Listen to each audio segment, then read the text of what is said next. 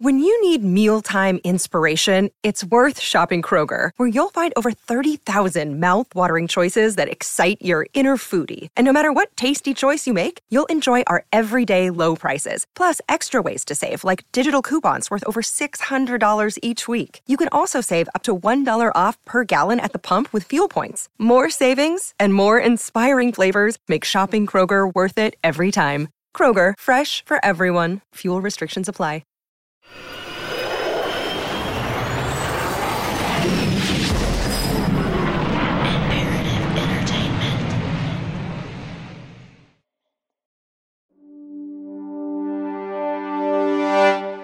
This is Honora.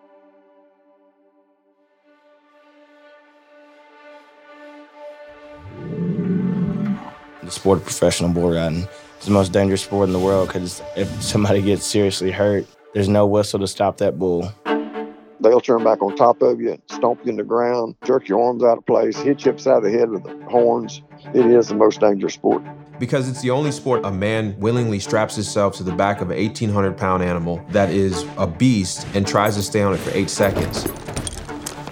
That bull don't care about nothing, and they're gonna put you on the ground whether you're black or white. To be a bull rider, you got to have the eye of the tiger. You got to have that desire in your heart. There's very few people out there have that desire, but the ones that do, that's the ones that go on up the ladder. People try to ask, what's it like to ride a bull? And I feel like there's no real way to, you know, explain it. Here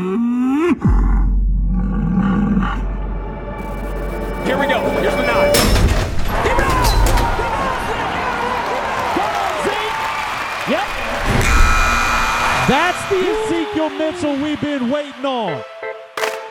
So Zeke was at some point sleeping in the in the Crown Vic car that he had. He's working at Dairy Queen trying to make ends meet, and Hurricane Harvey hits, and his mom's house is flooded. So he had nothing. Maybe I just came around at the right time for him. Professional bull riding is the world's most dangerous sport, and Ezekiel Mitchell has had his fair share of spills.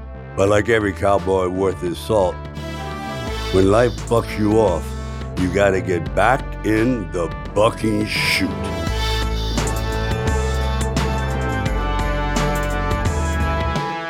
I'm Sylvester Stallone, and this is The Comeback.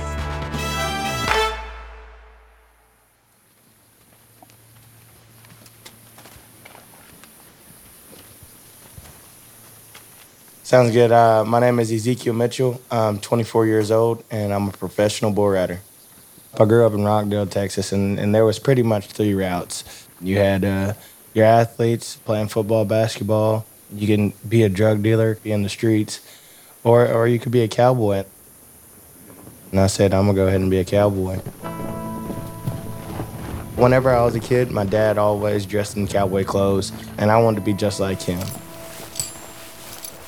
Whenever I was a kid, I still wore cowboy clothes to school. And kids would try to make fun of me or this and that because that wasn't the cool thing at the time. Librarian and a computer lab teacher, they both pointed me in the right direction to look for like Bill Pickett books. And then the computer lab teacher printed me out a whole stack of papers about this big of just black cowboys in history. And uh, that's where I, I really uh, started to learn about the rich culture that African Americans have had in the Western lifestyle and the Western heritage. My name is Walter Thompson Hernandez. I'm the author of the Compton Cowboys book, The New Generation of Cowboys in America's Urban Heartland. So, following the Civil War, there was a need for, for ranchers, for cowboys to lead horse drives and cattle drives. And a lot of African American families already had this rich love for horses and cowboy culture. And so African American families, they headed west and they headed to, to states like Texas and places like Oklahoma. And as many as one in four cowboys was African American. There's, you know, legacies of black cowboys like Bill Pickett and, and Nat Love and, and, and the Buffalo Soldiers who really speak to this. And so the black cowboy had a big role in the sort of modern founding of the West.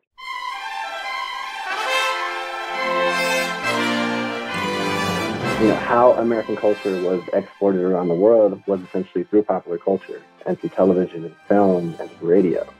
And, you know, this really sort of pristine idea of the white cowboy, you know, the John Wayne types, the Marlboro cigarette ads came to represent the West. And even if he did run off three of your best mares, he's one of the last of a wild and very singular breed.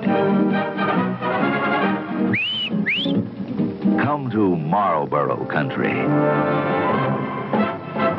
It's absolutely inaccurate to leave out black folks from conversations around cowboy culture.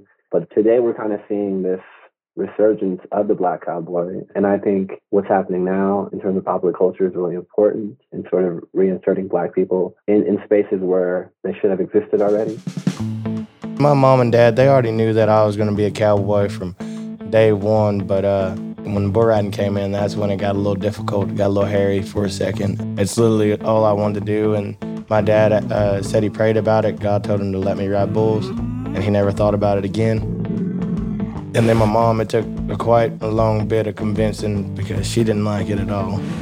Thought I was pretty much signing a death sentence or something.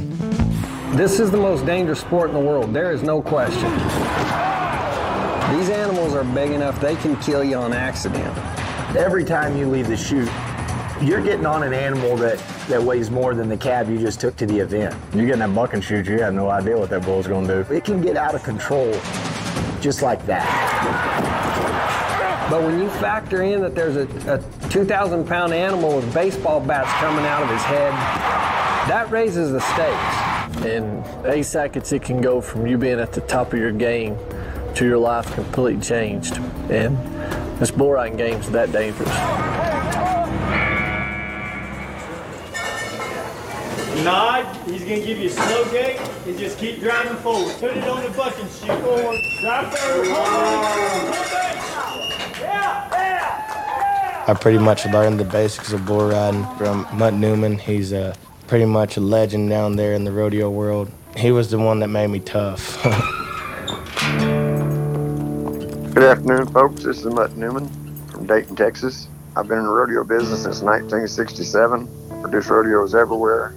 We raised bucking bulls and wild cattle. I started a procedure out here called practice bull riding.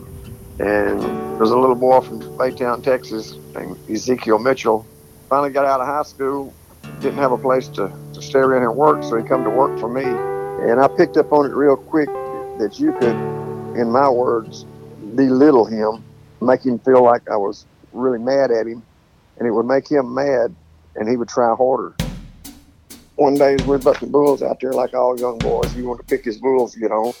But the day that I told him to get on those ranked bulls out there, and he said, no, I'm not getting on them bulls. I said, yes, sir. You work for me. You want to be a bull rider. You're going to get on these bulls. I'm going to make you or break you, big boy. He threw a fit, threw his helmet down, went over and got in the grandstand, sat over there. I said, yeah, sit over and pout. You need to get tough, cowboy, if you're going to ride bulls, because they're not going to let you draw what you want to when you go to a rodeo. And he took a big huff and a puff and jumped over the fence and grabbed his headgear and said, load them. I'm going to show you I can ride them. That's the way I enticed him to, to get tough and be somebody. Come on, Zeke. Keep going. Keep going. Keep going. Yeah.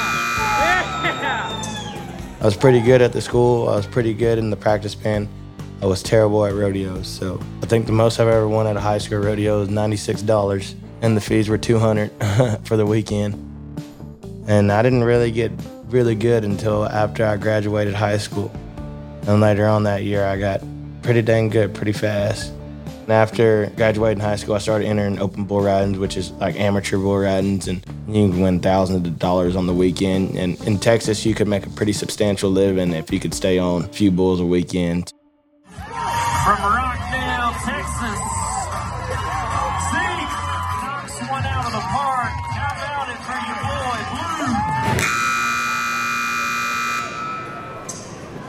So the term eight seconds comes from how we get paid and how we make our livelihood. We have to ride a bull for eight seconds in order to get a score. Without a score, we can't get paid.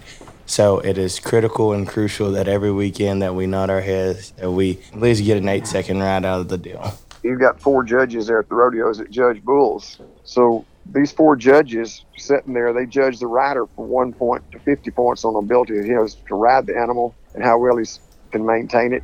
Then they judge the bull one to 50 on kick, spin, and ability to throw the rider in difficulty. We're the only sport that don't get paid to show up, so we only get paid if we perform. So uh, it's kind of a dog eat dog world in bull riding, so you got to get it how you live. You got eight seconds of fury wrapped around your hand there. Nothing but your grip and your ability to control your balance to ride this animal. It's a competition between you and the animal in that chute. If you think you're going to get whipped when you crawl in that chute, you're going to get whipped, kind of like a prize fight. If you don't think you can win, you're going to lose. To be a bull rider, you got to have the eye of the tiger.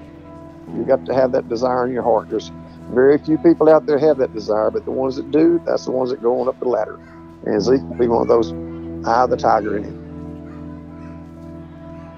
At that time, yeah, I was rodeoing really heavy, going to amateur rodeos, just starting to go to the lower division PBRs. And I was doing pretty decent, but I was driving all over the country. So a lot of my money was tied up in that.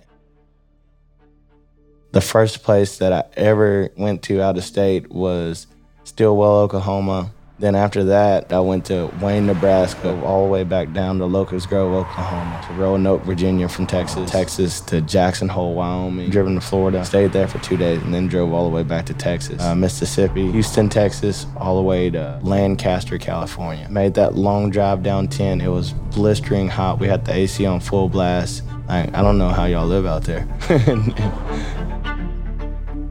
going to them amateur rodeos. Most weekends for me and, my traveling partner, uh, JT Moore, who is still my traveling partner to this day, either one of us would walk out of the weekend with three to four thousand dollars a piece. So uh, yeah, we were making stupid money for kids that never really had much money. So if my mom and them were kind of stressed out about school clothes money for my little brothers and sisters or whatever, I'd you know throw them a little bit of money and then Uh, it, it, it definitely is tough. I mean, the name of the game when you're amateur rodeoing is make sure you keep winning because you got to keep traveling.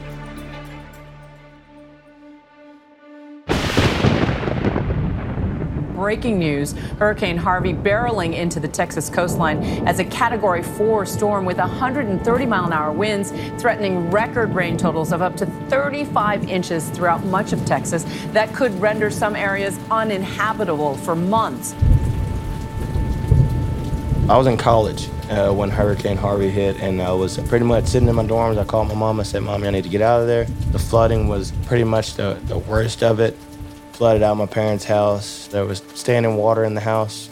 They were gonna have to replace all the the sheetrock so it wouldn't mold. So they went and cut it out, and I had to give up a good bit of my money to make sure that my family had everything they needed. So that was a tough time for all of us, and uh, they needed me more than I needed to be rodeoing, so it did take a lot of my money away. I didn't get to go to the bigger events that I had planned on kind of saving up to go to. When you go into the PBR, it's a long, hard road to get from A to Z. It's not like the NFL or anything. You pay your own way to get to where you're going. In order to do this here, it becomes very, very difficult when times is hard. And Zeke was by himself out there on the road trying to make it on his own. Just whatever he could win, whatever he could keep and work a little bit here and there. So I didn't really have much, and it, it wears on a guy. And um, you see your goals are this close, but they feel so far away. So I had to go back to the drawing board.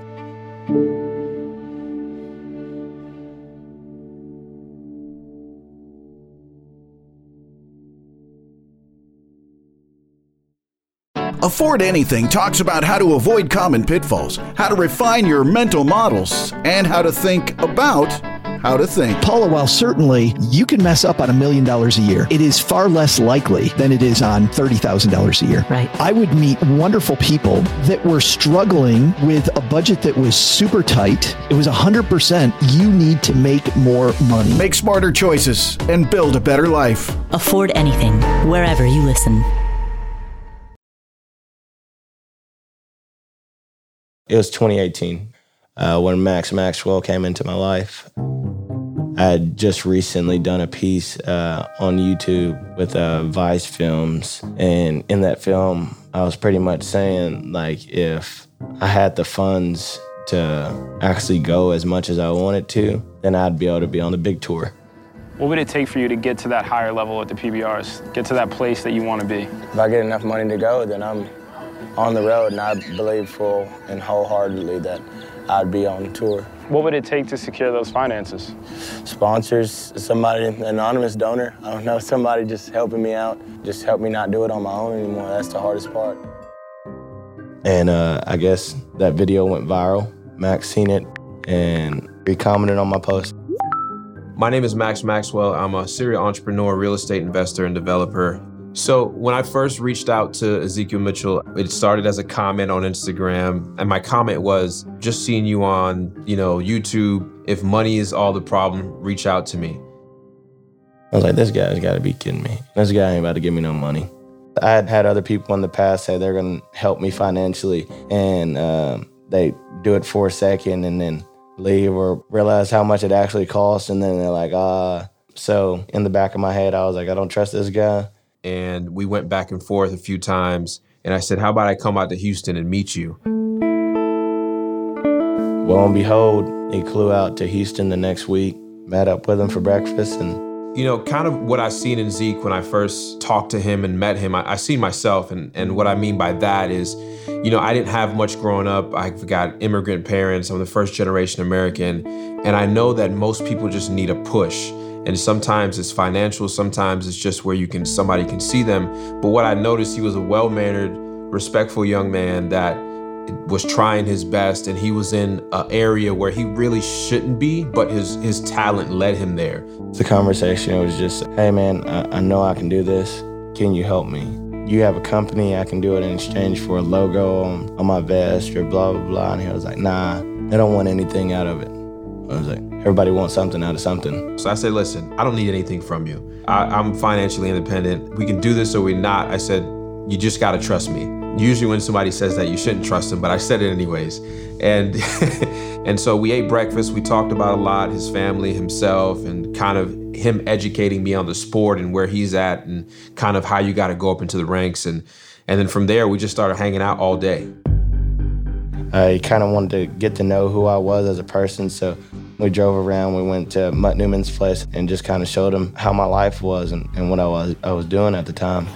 And you know, I just started to see more of that whole cowboy lifestyle and what it takes. And I'm hearing Mutts talk about how talented he thinks Zeke is. If Zeke keeps on continuing doing what he's going to do and has financial support behind him, he can push himself to the world title. He can be the PBR champion of the world.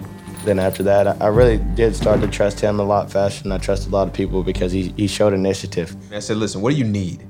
And he was like, I need some gear. And we went to go to different places to go find him gear. I bought him a bunch of new clothes just so he can, you know, look the part, you know, get newer stuff because they don't really spend money on clothes and things like that. And he didn't have the money to spend. Whenever Max did come in and kind of gave me like a little bit of financial freedom, that's exactly what it was. It was freedom. Uh, it was freedom to know that Whenever I rode, all I had to do was worry about riding. I didn't have to worry about how I was getting to the next event or how I was getting home or how I was gonna eat. I was safe. You know, it was one of the first times in my bull riding career that I had felt like I was safe, that I, I could just do me. You know, I pull him to the side. I said, Zeke, listen, I don't know how tough this is gonna be for you, but you know, I'm seeing the way you're living and I'm seeing the people you're hanging around, and you're something special. He's like, you need structure is like just imagine how good you can be with a little bit of structure. I got to extract you from the current situation you're in. I'm going to need you to move to North Carolina and I'm, I'm going to put this offer for you. But here's what I'm going to do I'm going to give you a house to live in. And I'm going to pay all the bills and everything. All you have to do is be an athlete. Started teaching me how to be a professional and how to carry myself a little better. Put me on to new things, new food, a new culture, a new life. I, really do feel like it helped me as far as maturing me went. I was no longer kind of a kid anymore. This is this is the way to live. And I said, you're gonna work out in the weeks, you're gonna train, and on the weekend you're gonna go pick up your checks. And so I started setting that in his head early that you you need to become an athlete. You need to go train. You're a professional athlete now. And if you want to get paid like one, you need to you need to act like one. The more bulls that I rode, I realized how good I was becoming being able to go every weekend just built my confidence and I was just getting better and better and better and And so we moved him up to North Carolina, and boom. Three or four months later, I was on the main stage tour. So uh, I kept my promise, and he kept his. This ought to be good. Go Zeke. Yep. There he is. Yeah.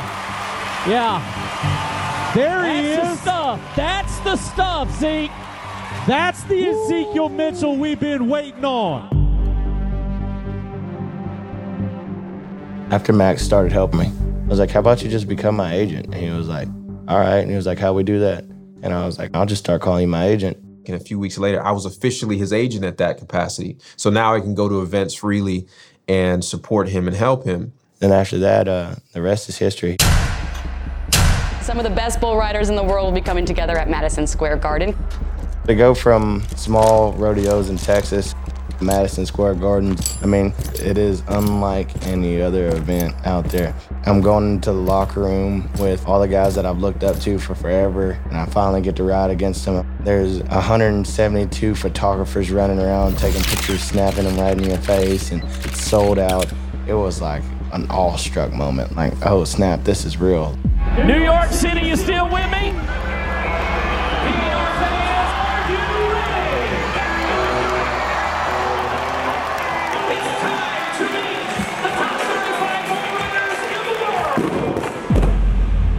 You know, for me, I'm I'm in the crowd like a crazy dad fan, just screaming. I got goosebumps watching him ride. Here we go. Here's the nine.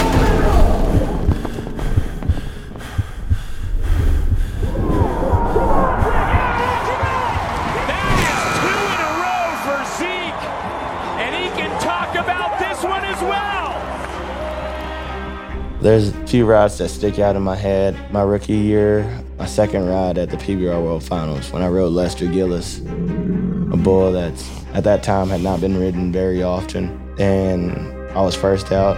Zeke at the moment to light this place up. Oh, he's going to come out backwards too. Perfect for Zeke. Go do it! Go do it!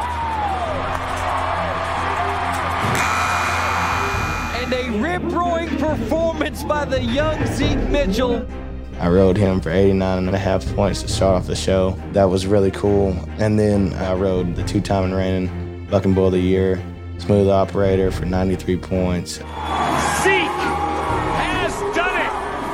This is gonna be big. 93 points. Not another feeling in the world like that right there. Look, this is getting out of the way and letting your ability take over. That's what Zeke did. He reacted to what Smooth Operator threw at him. No traps, no gimmicks, just great bull riding. My career high ride, just kind of like the underdog in it because I had faced him two times before that and I finally got him rode and it was so cool. One of the coolest moments of my life. Like, and it was just, it's just magical to see him be able to do that and the arena go crazy and the, even the guy that owned the bull go crazy. I was above cloud nine because you can't even put it into words how it feels to ride something of that magnitude and match a move for move. You know, like we were supposed to be doing it together for a reason. Like, like we were meant to do that for our whole lives. After that, we got done and we hugged and we were like, I was like, you got it, man, you got it.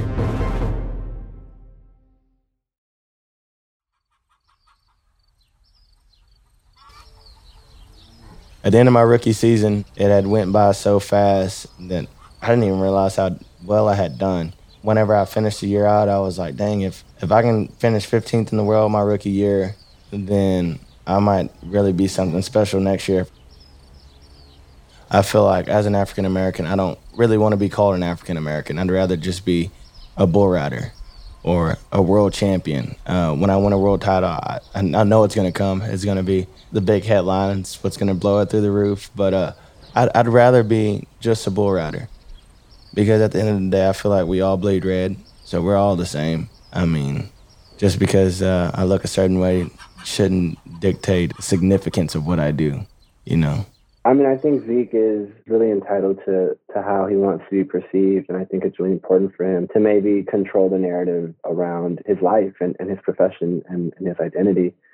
Something that that I found really interesting in, in researching and writing the Compton Cowboys book was that you know I spent time with a lot of Black Cowboys in in Atlanta and Houston and Texas. It feels like often black cowboys do, of course, recognize that they've experienced some challenges in, in the world, particularly being a, being a person of color, right? But I think more often than not, there is a, a recognition to want to be known as a bull rider or a cowboy before anything.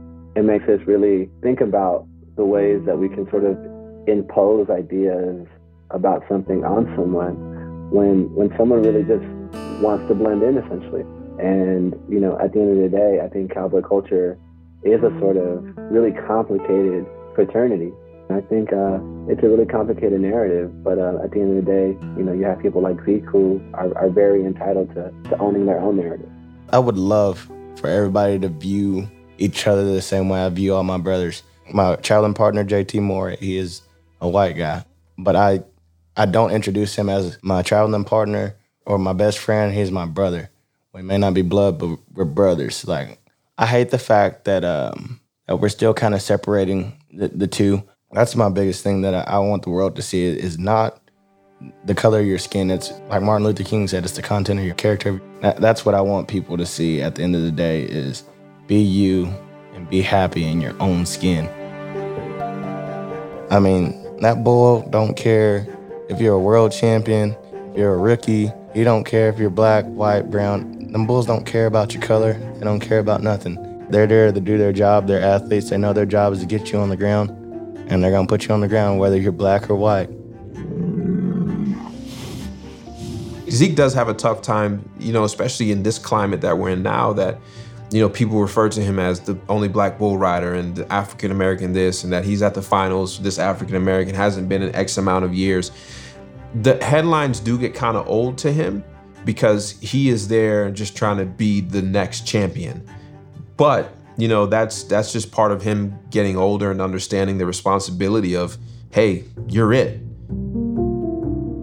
You don't get to choose, you know, what color you are when you're born and you're the example of a lot of kids. There's a lot of people who have who would have never watched the PBR event if it wasn't for Zeke. That's what brought me to him was that he was a black bull rider in a predominantly white sport. And I think he should take pride in that and and take pride in being able to show other kids and other minorities that hey, you can go out and do this too. It's a sport that that's available to you as well and, and an outlet is available to you. But you know, Zeke loves everybody. And so he doesn't just want to be labeled this, but it's hard because you are what you are. I mean, I think, you know, at the end of the day, Zeke is a black man in this country. And I think whether or not he wants to see himself as sort of being representative of, of you know, African American culture in any way or the face essentially of black cowboy culture is up to him. But, you know, on the other hand, it almost goes to say, right, that like he will ultimately be seen that way because there aren't a lot of black people who are doing what he's doing at the level that he's doing it at. So I think he almost naturally falls into this sort of role of inspiring other black Americans, you know, to bull ride and to be cowboys, whether he likes it or not, you know. And, and I think, like I said earlier, it's up to him whether he wants to own that. You know, I also understand that there's a lot of pressure on that. There is a great responsibility for Zeke, whether he likes it or not right? You know, to be what you're doing and be the only African American person doing it, there's a responsibility of one, you need to keep your nose clean and stay out of crap, and two, to strive and be your best because we don't know when there's gonna be a next one. To become a world champion, it's, it's just going to take me really buckling down and remaining serious and knowing uh, and believing in my abilities. Uh, that's that's my biggest thing that I, I with is believing in myself week in and week out like I'm supposed to. Obviously, i have been put in this position and I'm, I'm, here riding bulls for a reason. So I, I need to believe in myself. And when that true belief's there, there's not a bull in this world that can buck me off. And I don't, I don't think there's a guy out there that can really beat me uh, when I truly believe in myself. So that that's my biggest thing is constantly reminding myself how, how good I actually am. Because I, I was grown up to be kind of like a humble guy. I try not to put myself in higher positions than other people, but in the sport where you're fighting for a world champion, uh, that's something that I had to learn to let go of. When I do learn to let go of it, just watch out. That, that's big when I win my world title. Mentally, he's always said he wants to become a champion. And now he has to put those actions behind those words because you can get comfortable being financially secure. And so now you got to remove that money aspect and go for it for just pure self respect. I mean, Michael Jordan could have been playing against his own father, and he's going to put him on the ground if he can. And so that's that no prisoners mentality. And so I think you're going to have to get there mentally, and you're going to have to be able to, to, to turn on that natural killer instinct. If I can say anything that makes me a better bull rider, it's just that the more I hang out around these guys that are success driven, I feel like that my mindset gets better every day. Zeke had to work his way up, and how you do that is you pay entry fees. And so these guys would scrape up 100, 200 bucks to be able to enter, to spend three seconds on a bull, to lose all their money, and drive from like Texas to North Dakota. I mean, they're literally in cars that I would not take to the local gas station. They're driving them all across the country just to be able to spend their hard earned money, to be able to pay entry fees, to hopefully get a ride, to hopefully get enough points to then be ranked, to then go to the, the upper league of riding bulls. He's at some point sleeping in the in the Crown Vic car that he had. He's working at Dairy Queen trying to make ends meet, and Hurricane Harvey hits, and his mom's house is flooded, and the roof shingles are not there, and that puts a pause on life because he has a lot of siblings. So I, I, maybe I just came around at the right time. I want to be a world champion. That's what I was telling myself before I get on. It was like, the road to a world title starts here. It starts over every single bull, every single weekend, every single bull. It starts over no matter what happened the day before, what happened 15 minutes before that. It doesn't matter. I'm here to be a world champion, and this is where it starts. So if you just take one step at a time, eventually you'll walk up to your goal.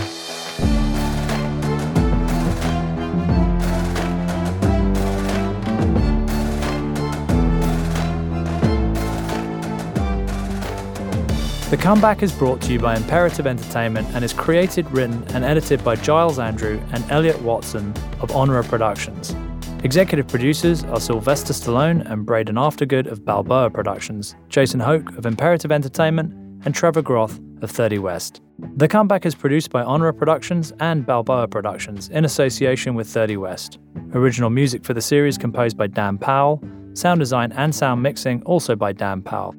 Special thanks to Ezekiel Mitchell, Dave Harding, Walter Thompson Hernandez, Max Maxwell, and Matt Newman. Additional thanks to Ryan Abushi, Alex Witherill, Dawn Bishwell, Charles Denton, and Kenny Kuziak for the song titled Conspiracy. Narration engineered by Skylar Kilborn. Poster design and graphics by Dana Kim and Ricardo Imperial.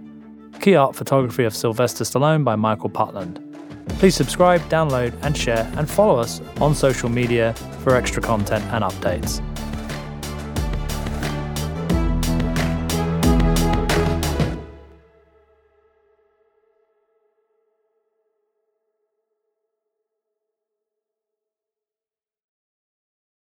Welcome to Talkville, the ultimate Smallville rewatch podcast. Guest star Sarah Carter as Alicia Baker, although I didn't really work with her a lot. But Tom did, and they had some real big smoochy scenes. Yeah. Can we talk about that? Could there be any more sex? What was a three page makeout scene that just kept going? Good Lord, we get it. They have chemistry. Jump in now or catch up on any of the past seasons of Talkville on YouTube or wherever you listen. The Bigger Pockets portfolio of podcasts are worthy of your investment. We're having a real conversation as real real estate investors. New episodes available every day. It's important to buy where it makes money and not necessarily where you want to travel to. Bigger Pockets, On the Market, Rookie Real Estate, or Money Podcast. The purpose of flipping is to create more cash so then you can reinvest into other types of properties. The Bigger Pockets Podcast on YouTube or wherever you listen.